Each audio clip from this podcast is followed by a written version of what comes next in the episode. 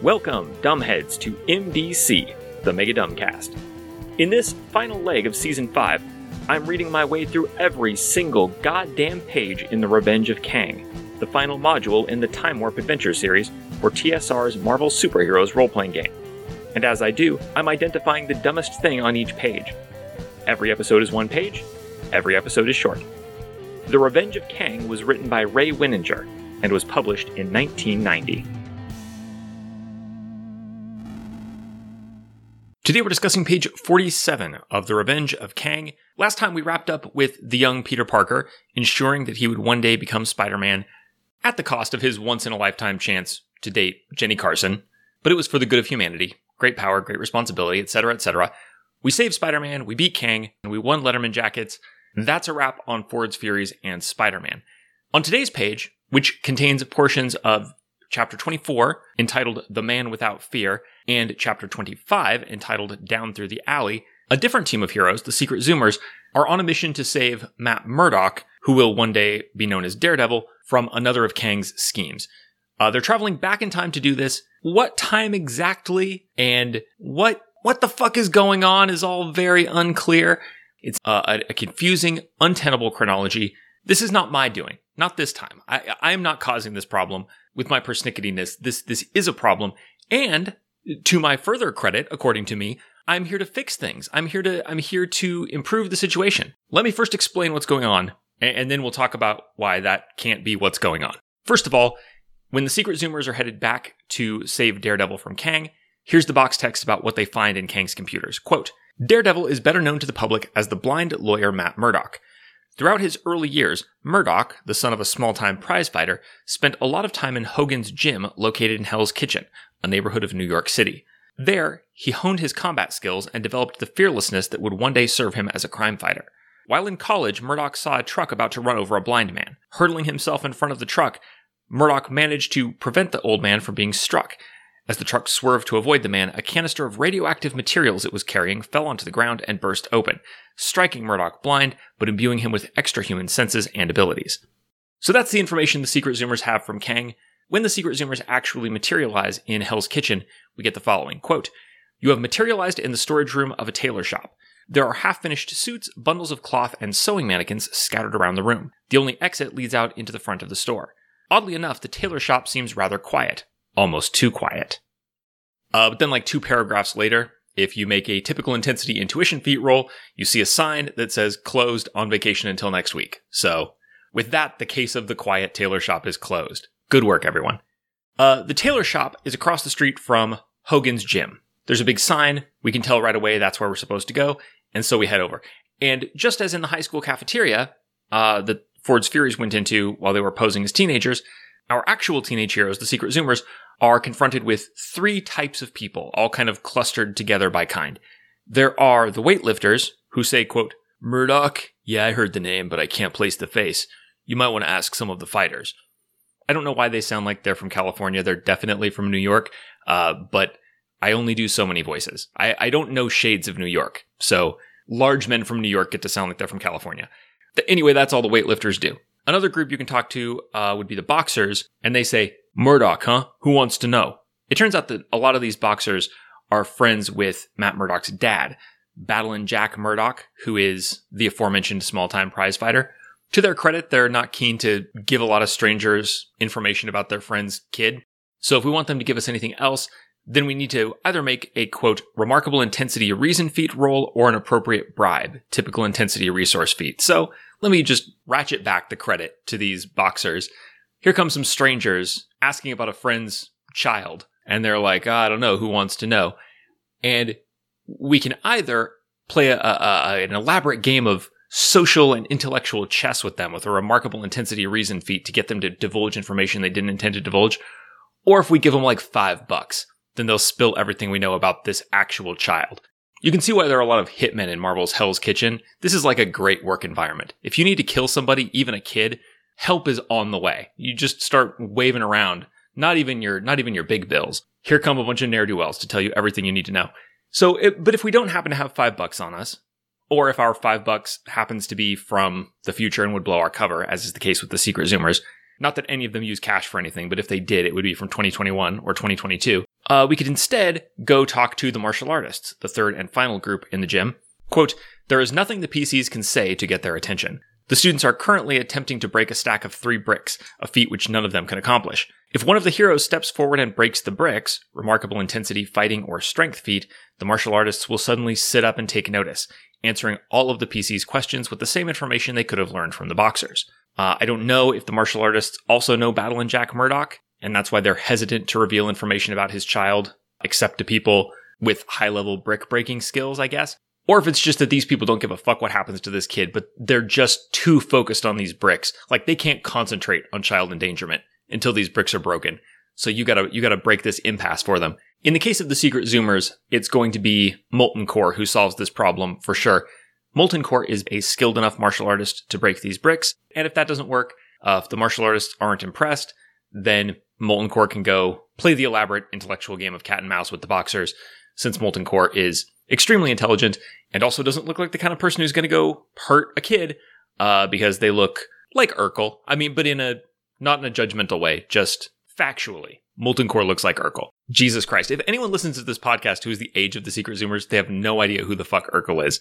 I am an old man. But you know who's not an old man? Matt Murdock.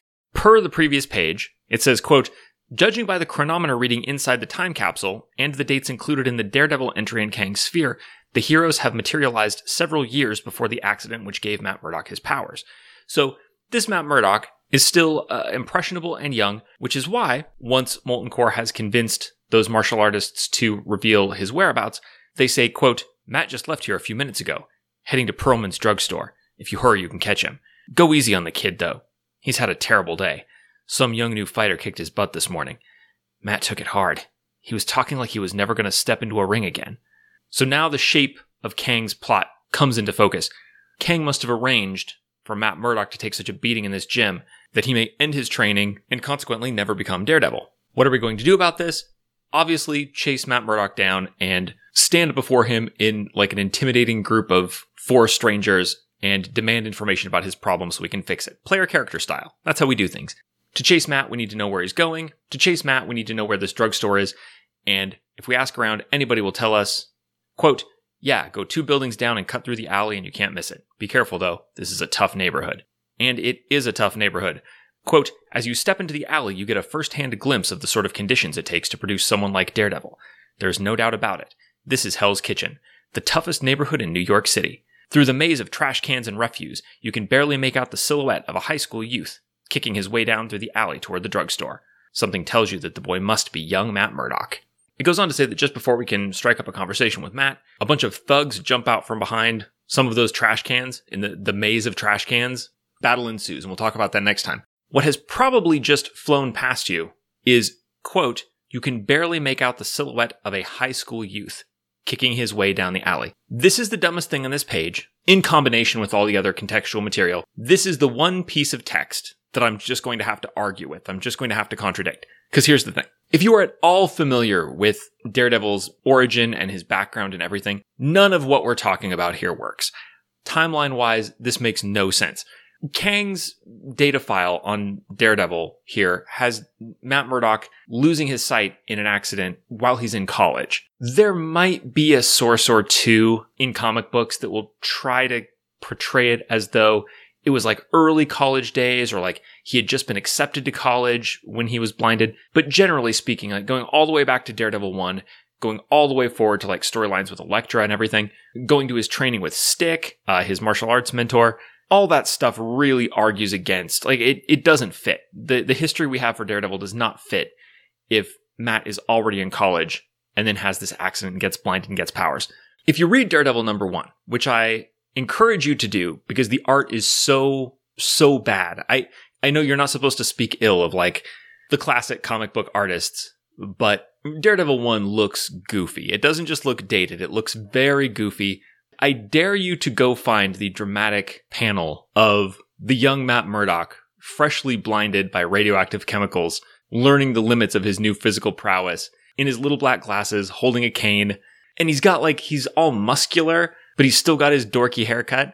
Never has the plight of a newly blind child been so hilarious. You, I'll, I'll put this on Patreon. You should see at least this one panel. But anyway, you, you can't look at that and think, clearly, He's he's studying pre-law, and now we're seeing him in, in like an off moment, some of his free time, where he's decided to strip down to his black undies and dork around this gym for a while. There's it does not work. Timeline wise, the portrayal of the character visually, it does not work. And this isn't just Daredevil 1, but it's like down through his stories, which I, I did run down a lot of in preparation for this episode. If you're going to try for the no prize, you got to come correct. And I'm, I'm going for the no prize today. I'm going to solve this problem. So the stuff in Kang's data file I consider to be simply wrong. Matt did not have his accident become blind in college. That happened earlier. Now, you'll remember that according to the chronometer reading in the time ship, the secret zoomers have arrived here several years before the accident that blinds Matt. So if the date of Matt's accident is wrong, and Matt was really blinded sometime in high school for sure, I think it's unclear exactly when. I encourage you to look up the miniseries Battlin' Jack Murdock, which is, let me warn you, a bloody tale told mostly in flashback about a horrible father and the things he does to his child.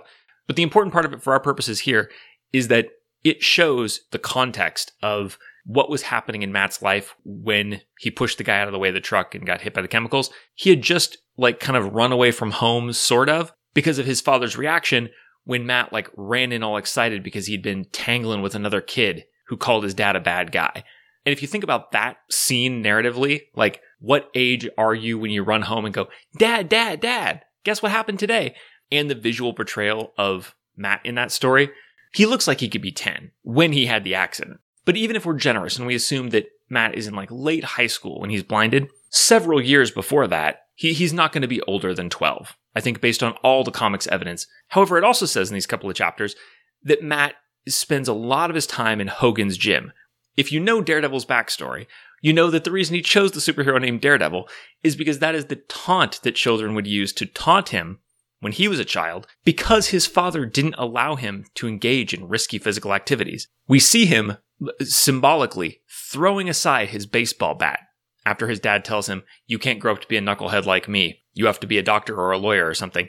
We see that in Daredevil number one. We see young Matt throw aside physical pursuits in favor of his studies. So it doesn't really make any sense for 12 or 13 or certainly older Matt Murdock to be spending all his time at a boxing gym. We know that he started training in secret at a certain point, but the text specifically says that these boxers are friends of Battlin' Jack Murdock. So none of this makes sense. It, it contradicts the key elements of Daredevil's backstory at every turn, just to try to fix it. Given that Matt can't be any older than about 12 here to make all the pieces of his backstory fit together, it actually works a lot better if he's younger than that because we do see repeatedly that Matt spends a lot of time at the gym when he's younger and his dad is working out at the gym. I can even see Matt occasionally kind of playing around in the ring. I, I, think we know that he did at least a little bit of that before the events we see in Daredevil 1, where his dad is like, you got to knock it off with the sports and everything. And, you know, you're eight now. It's time to focus on your burgeoning law career. So my suggested solution is we're not going to deny anything that's on the page as fact directly stated by the author to the judge. We have to accept the text as it is. But the material in Kang's databanks is not necessarily true. So we can forget the part about how Matt was blinded in college. The only other thing to establish his age on the page is in the box text where it says you see the silhouette of a high school youth. Are we sure? Are we sure that is specifically the silhouette of a child who attends high school?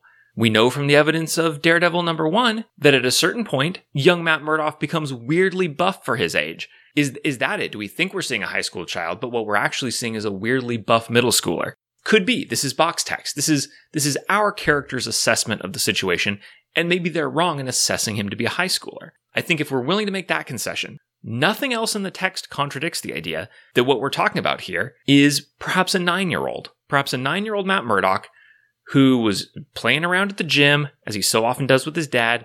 And this is and this is where it gets a little bit dismal, but look, it's Daredevil. This is decades of a tragic story that gets bleaker by the page. I, I am just operating in a tradition here. Well, I guess what happened is this nine year old unwisely jumped into the ring with an adult, a new boxer at the gym, an adult who just beat the shit out of him in a boxing match. These other boxers we just talked to looked on. They just witnessed this, which seems about right for boxers who are willing to sell the personal information of a small child for $5. And now, at this point, nine year old Matt is discouraged and he's like, you know, he's walking to the drugstore and he's thinking, maybe it's time to hang him up. Maybe, maybe I don't have it like I used to. Maybe, you know, nine years old in Hell's Kitchen, I've already beaten the odds. You know, the average life expectancy here, you know, somewhere in elementary school, most people fall off. They get sloppy. Maybe it's time to, to, to hang up my boots. Do boxers hang up their boots or do they hang up their gloves? Both, probably, I guess. You don't see a lot of people in boxing gloves and bare feet.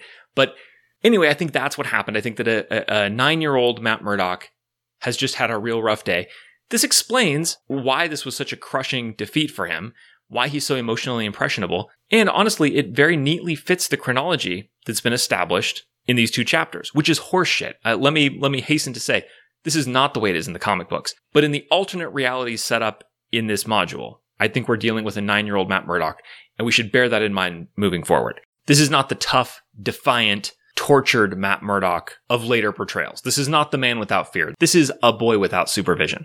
So we leave our heroes walking down the alley, trying to catch up to this poor nine year old who just got his little ginger ass beat down by a grown man and is now, on the same day, been jumped by bat wielding thugs. Join me next time as the secret Zoomers, who mistook this middle schooler for a high schooler, save him from thugs and then make an equally dubious assessment about what's going to buck this kid up so that he turns into Daredevil one day on MDC, the Mega Dumbcast. This has been MDC. New episodes drop every day except for Sundays, when all the previous week's episodes drop in one big megasode on the top secret patrons only RSS feed. If you'd like to get access to that feed and support the show, go to patreon.com slash megadumbcast. Contact me however you want. I am Megadumbcast on Twitter, Gmail, Podbean, your favorite podcatcher, etc., etc. This episode's music, used under Creative Commons license, is Take Us to the Nearest Starbase by Astrometrics, whose work you can find at soundcloud.com slash astrometricsband.